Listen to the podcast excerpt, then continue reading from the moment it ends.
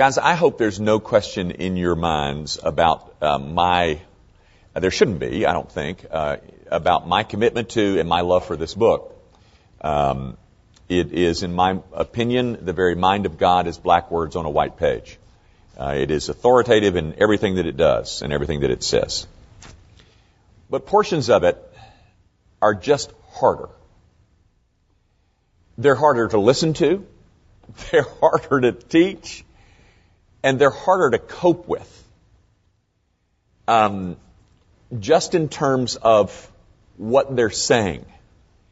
May I say to you also, guys, that um, Romans 12 is God means it just as much as He means John 3:16.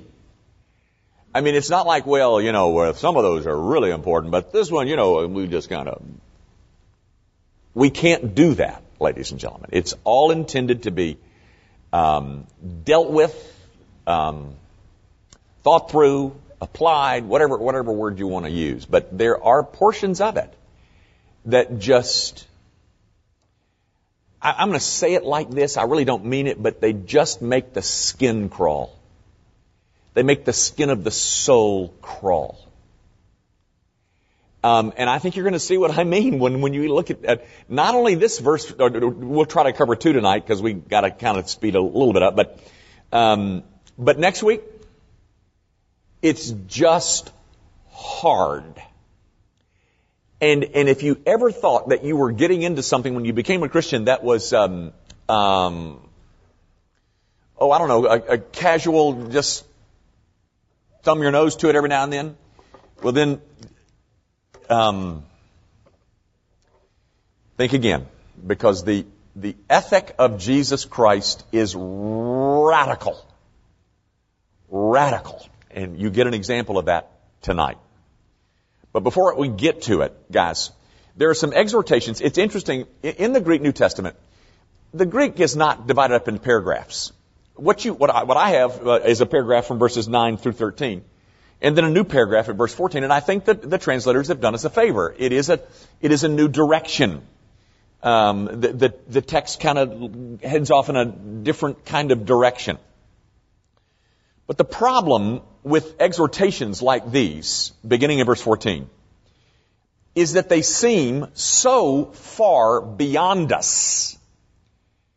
And therefore to, to look at them to try and teach them, to try and understand them, is it's almost discouraging. It's not almost. It is discouraging when we start when we start to take this stuff seriously. You ready for an example? Bless those who persecute you, and bless and do not curse them. How am I going to make that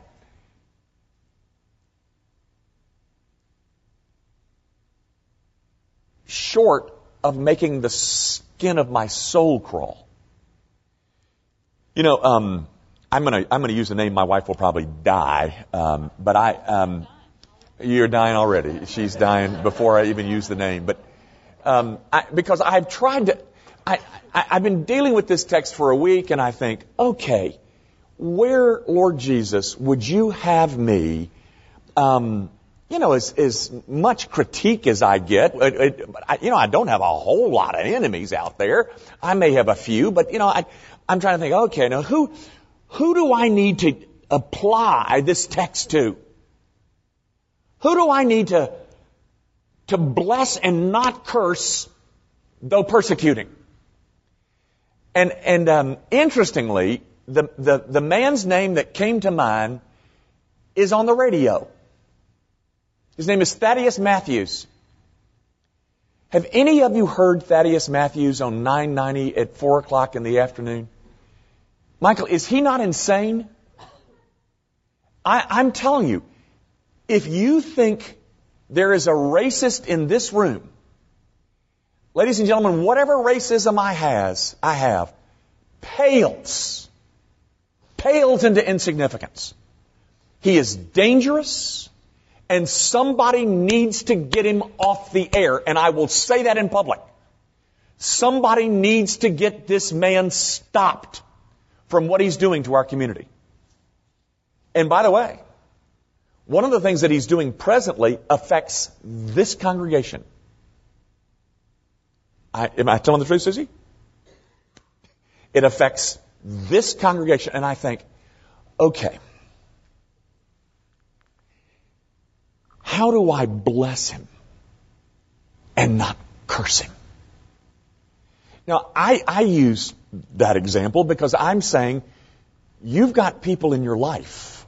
You know, maybe, I don't know who you want to choose.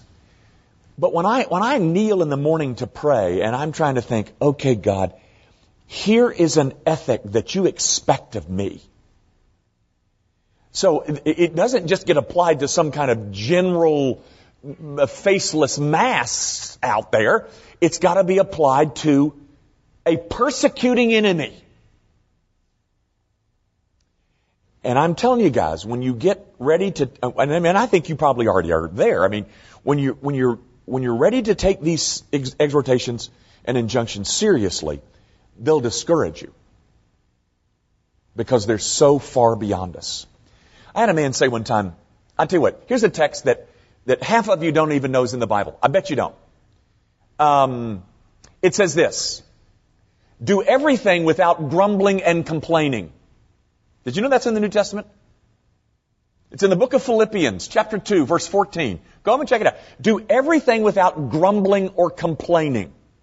I saw a woman today, she had a t-shirt on, she says, no whining. Well, that's not in the Bible. But, uh, uh, but doing everything without grumbling and complaining is. Ladies and gentlemen, if you were to remove all of the injunctions, all of the commands, all of the precepts, all of the statutes, all of the injunctions that you find in the Bible. And the only thing that Christians ever had to do, the only thing a Christian ever did was do everything without grumbling and complaining. If that's all we had, I mean, forget the Ten Commandments, forget the Sermon on the Mount, forget all that business. Just that one text. Do everything without grumbling or complaining. How would you do? That's all. That's all. I mean, ladies and gentlemen, we are slain in this room, are we not? Just by that. But ladies and gentlemen, I want to suggest to you that that is easy compared to this. That there is, there is no greater demand. I don't think uh, you, you might find something, but in my opinion, there's no greater demand that is placed on the Christian than this injunction in verse 14. Bless those who persecute you, bless and do not curse them.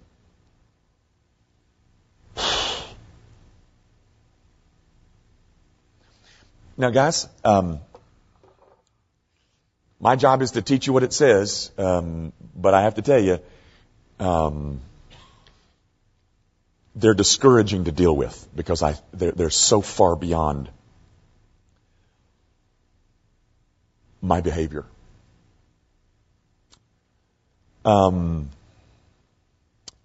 so let me let me do our, the best I can to, to try and be faithful to the text, but just letting you know that it's not easy to teach. I know it's not easy to listen to, um, and it is certainly not easy to perform. I, I will say this. The only ones who have a shot at performing it, performing it are we Christians. Um, you cannot get Christian conduct out of a non-Christian. You can get moralisms, you can get morality, but you cannot get Christian conduct. And that's what this is. So the ones who'd have a, a chance at seeing their souls become something that can produce this are those of us who have been born of the Spirit. Uh, Christians. So let's take a look at it and, and do the best we can with it, and um, and then we'll try to get verse 15 as well.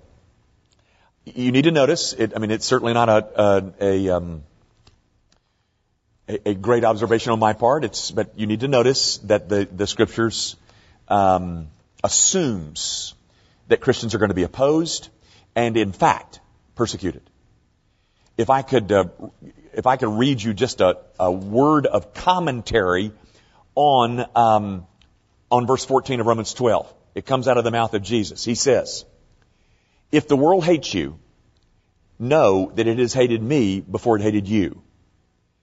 If you were of the world, the world would love you as its own.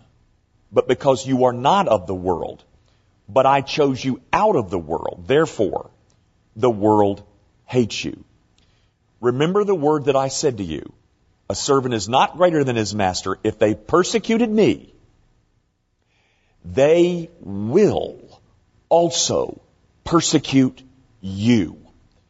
If they kept my word, they will also keep yours. Now, guys, um, one of the things that you would be a, a, nice exercise if you if you are so inclined is to take the first 20 psalms, the first 20. Um, that'll be plenty for you, I promise. Now, you don't need the other 130. Just take the first 20. And notice in there how many times this psalmist, David, talks about enemies um, how God deliver me from my enemies, the people that oppose it. Go, just, just underscore every time you find something like that in the first 20 Psalms. Guys, one, one of the books, I mean, this is the book that we do in our grace group. It's, it's called Pilgrim's Progress. It's a line in Pilgrim's Progress that I quote frequently. But um, it's it's when Pilgrim, who is you know you know this story kind of uh, Pilgrim it leaves the city of destruction. He becomes Christian and he becomes uh, he leaves the city of destruction. He's on the way to heavenly the, the heavenly city, the eternal city. It's just a story about a Christian who gets converted and, and is headed to heaven. And his life. One of the chapters in there is a chapter about Apollyon. Apollyon is, is one of the words that you find even in the book of Revelation used to, uh, it's a, it's a moniker for Satan. It's a name for Satan. Apollyon. And so Christian meets up with Apollyon on his way to the eternal city. And Apollyon begins just to beat the devil out of him. Well, that's not, that's a, just, just to beat him up, you know. Uh, and, um, um, and, and, and, and in the, in the fight, there's a conversation that breaks out between the two of them. And Apollyon says this, I hate you, I hate your prince, and I hate his word. Now guys, that's another piece of commentary on the fact the Bible never tries to soft sell. The Bible never tries to hide anything from you. It never tries to trick you into uh, in, into some kind of commitment. It always is very upfront. It never tries to mislead you. It says in essence that your enemy hates your prince, he hates his word, and he hates you. The Bible always presents this persecution thing as a fact. Nothing, nothing that you have to do. Oh, well, I will say some persecution that Christians endure is unnecessary. It's unneeded because we're stupid. Because we're, we're, we just do. I'll tell you a quick story. Um, um, I read this years ago about a well-intentioned, well-meaning uh, um, uh, church and this actually happened. This real, they really did this. And they were in their sweet efforts, I'm, I'm sure they were rightly motivated. They got a hot air balloon and they floated over the community dropping um, gospel tracts all over the, the, the, community and they littered you know the streets and the backyards and the front yards of all the, with all these tracks, you know just it wasn't like they got over one backyard and dropped a track. You know, they just threw hundreds of the things out in the air, and the community was absolutely livid. They called it the gospel blimp. they went out and, and, I'm sure they were thinking, oh, this will be the greatest. It was, I mean, it was a bad idea, but they got persecuted pretty, I mean, they got dragged into court for what they did because that was stupid. Now, now the point is, we do things and we find ourselves persecuted because we're stupid because we do stupid things. But that's not what I'm talking about, ladies and gentlemen. We can eliminate some of that unnecessary stuff. But the Bible, Bible is very clear about it, it assumes that you and I are going to be exposed to persecution. In fact, there's a statement made in Luke chapter 6, I think. And it says this. Beware. Beware when all men speak well of you. I mean, isn't that what we're supposed to get? Well, don't we want people saying nice things about us? I mean, no, isn't it nice to have people say yay and, and, and like us? The Bible says, beware. Beware if all men think you're hunky dory. Gang, um, there is a kind of Christianity that leaves those who profess it safe. Um, you know, they they say that you know their religion is a private thing, and so um, um, you know we have a staff meeting on every Wednesday, and we were in a discussion just last, not today, but a week ago today, about a, a, a missiologist who is promoting this this this. I'm sure that the staff will remember this. This is a this is a Christians, people in India who are who are ex-Hindus who are professing who are becoming Christians. And so this missiologist, I guess that's what it is, is a missiologist is saying to these converted Hindus, stay in your Hindu church and just don't tell anybody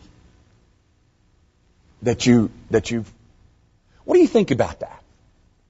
Just, just keep it between us, you know. and, and we discussed it at the staff and about, and, and the thing that came up is, the New Testament is saying, you know, you, can expect this kind of thing, um, but we do everything that we can to avoid that which is so distasteful, and it is distasteful, guys. And by the way, this is just an aside. I, I don't think we've got that many single people in here, but I used to do singles a lot, as you as you know, and and um, really have a love for singles. I, I do, and um, but I would, I would, um, uh, once a year it would come up that some Christian wanted to marry a non-Christian. Now think about that, ladies and gentlemen. I say that I'm in, I have fallen in love with people who were supposed to persecute me. I mean, of course the Bible denounces and will not permit a Christian to marry a non-Christian, but, but the, the, the very idea that it would cross my mind that this is the world that's supposed to persecute me, but I've fallen in love with it so that I can marry it and it'll be fine because I'm just going to keep it to myself. Well, that, that's not, that's not the assumption of the scriptures. Notice, I mean, it's, it's, it's an easy assumption. And that is, bless those who persecute you. It doesn't say, if that happens, or maybe, you know, if you're, a few fringe people. That's just what it is. And then and then we get the injunction that we are to bless. I mean, in fact, the, the injunction is what, is what I would call rather tightly designed. That is, what I mean by that is, it says bless and do not curse. It contains a positive and a negative. So that neutrality is an impossibility. Um, indifference is impossible. It leaves no doubt as to what Jesus Christ expects from His people when we are, when we taste this. Could I read you just one other, I just, uh, I mean, um, if you were looking for a life of ease and, and clover, then you, you, you, you bought into the wrong thing. Uh, Jesus in the Sermon on the Mount says, Blessed are you when others revile you and persecute you and utter all kinds of evil against you falsely on my account. Now, let, first of all, let me just say, anybody would make a statement like that and is not God, he's a wicked man. But he says, you know, I am pronouncing benediction upon you because people persecute you, revile you, and utter all kinds of evil against you falsely. And they do it because of me. But he does say that. Rejoice and be glad, for your reward is, is great in heaven, for so they persecuted the prophets who were before you. One thing I can tell you is if, if that is um, something that you've tasted or are tasting, when you are, you're very much like the prophets.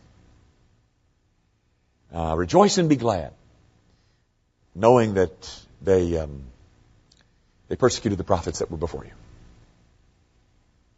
Guys, I know this ain't easy to listen to. It ain't easy to say it either. It's it's simply trying to be faithful to an injunction that we find in a book that we believe is God's word. L- let me um, let me just try to give you some, uh, maybe a little bit of direction as to how we might get closer to this, um, realizing its difficulty. Um, guys, this little section, or at least this text, is is describing how we're supposed to react um, uh, to stimuli outside us. Okay, so if to come to the place where we're obedient to it, one of the things that you can start with is remember how God reacted to you. I am, be, I'm, I am being told how to react to persecution. Well, I find this very difficult to do. Yes. Okay. Then here's how we can start to get closer. We can, we can remember how God has reacted to us in our, in our rebellious and indifferent state. And then having remembered how he reacted to us, then we can ask, why is it that they are persecuting me? I can tell you that, ladies and gentlemen. Just like Apollyon said, I hate, I hate your prince, I hate his word, and I hate you. He hates you because you belong to that prince. So, why is this persecution coming? Guys, people, the world does not object to church membership. They object to Christianity. They don't care whether you're a member of a church. what they despise is, is, is people who are um, reflective of the, of the person of Christ because it's, it's condemning. So, my brother and sister in Christ, you want to know how to, re- how to react to, um, to the Thaddeus Matthews of the world? Bless and curse not. How you like that? Kind of stick right here going down. It does, doesn't it? And I'm telling you, Jesus Christ is just as serious about that as he is John 3.16. He's just as serious about us marveling in that promise as he is this injunction. It's the same mind of God that's behind it. But boy, that's um, it's rather tough, is it not? Let's let me do this. I've got nine minutes left, and let me just cover um, verse 15 rather hurriedly because I'm eager to get off 14. Um, Rejoice with those who rejoice. Weep with those who weep. You know, what, what you have here is a call to really just to display the milk of human kindness. You know, just um, um, empathy. Christians are to display empathy. Um, it's easy enough to understand, I think. Um, I am to display a, a, a kindness to people in both states. Now, here, here's, here's my, my question to you. Which of those two things do you think is the most difficult? Is it most difficult to weep with those who weep or rejoice with those who rejoice? Well, you think about that and you think, well, um, you know, I like happy times and I, I like to be happy. Uh, but I want to suggest to you, ladies and gentlemen, that weeping with those who weep is far easier than rejoicing with those who rejoice. And I'll explain that in a minute. But let me tell you, it is not hard, I don't think, it is not hard, it is not as hard to weep with the weeping, to, to empathize with somebody in their defeat, um, to share in their sorrow. What is hard, however, is to rejoice with someone else in their victory. Um, the reason I say that, guys, is that I think we find often that we find ourselves envying the victory, the, the, the success. And so, um, somebody calls you with the great good news um, that they have finally gotten pregnant, and you haven't. How do you rejoice with those who rejoice? The, the thing that, that makes it so much more complicated, guys, is that, is that self gets into that, whereas I, I would suggest to you that it's, it's easy to identify with people's defeat because we got so much of it. that is ourselves. But to rejoice with the, with the victorious, um, we get we get caught up in our lack of victory while people are celebrating victory. In fact, ladies and gentlemen, I would go so far as to say, um, not only do we find ourselves, um, not only we find it difficult to rejoice with the rejoicing, we even we even enjoy their calamities. The Germans have a word for that. It's called Schadenfreude. I don't think I said that right, but that's close. It's it's a um, it's it's being happy when others lose and being unhappy when they win. You ever notice the ravages of the fall in you, ladies and gentlemen? This ought to be far enough to go. To see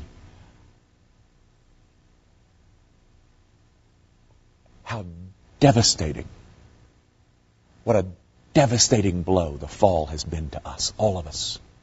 We find it hard to rejoice with those who rejoice because we are so bound up with self. Or am I just the only one? I don't think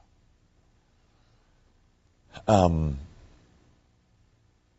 guys, it's only the rebirth that helps to solve the problem of self. No amount of grinding your teeth, no amount of saying, well, I'm gonna, you know, guys, I, I've had to live with these two verses for a week and I'm still finding it difficult to pray for the Thaddeus Matthews of the world. But, but just because Jimmy Young is finding it difficult doesn't lessen the seriousness of the injunction. It is there for all of us, folks. So the, the way that we handle our failings is the way that we handle any failing. Is we, um, we confess our sin and we race to the gospel. We go back to the provisions of the gospel and find let, let me tell you guys, if there's, let me just, let me just give you two injunctions and I'll stop. Um, do all things without grumbling and complaining. Um, bless those who curse, uh, uh, who, who persecute you. Bless and curse not. Forget the rest.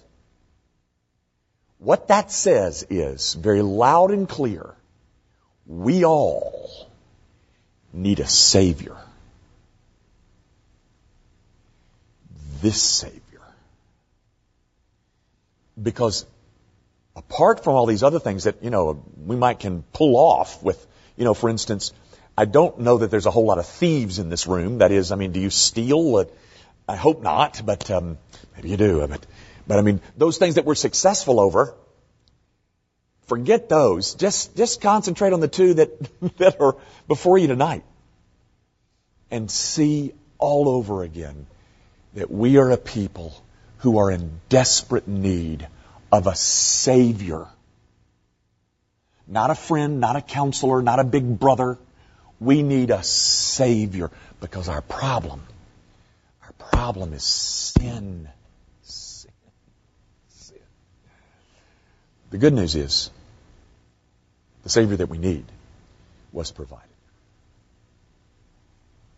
That's good. Our Father, um, there is, there is not a soul in here that is not slain by statements like these. Not mine. The, the ones that are under the inspiration of your Spirit. This uh, verse 14 and verse 15. Um, tucked here in the back of, a, of Romans 12. Who knew that we didn't need to go to Exodus 20 when we all we have to do is go to Romans 12 and find that what it does for us is make us long for the Savior all over again. And so, to that end, Father, we do come back to the great provisions that you've made for us in Christ. We are a broken people, far more wicked than we ever, ever dreamed. And yet, far more loved than we ever dared hope. because of the provisions that you have made for us in Christ. We celebrate that and aid us by the power of the indwelling Holy Spirit to bring about more and more conformity to injunctions like these as well as so many others in your word. We pray, of course, in Jesus' name. Thanks and good night.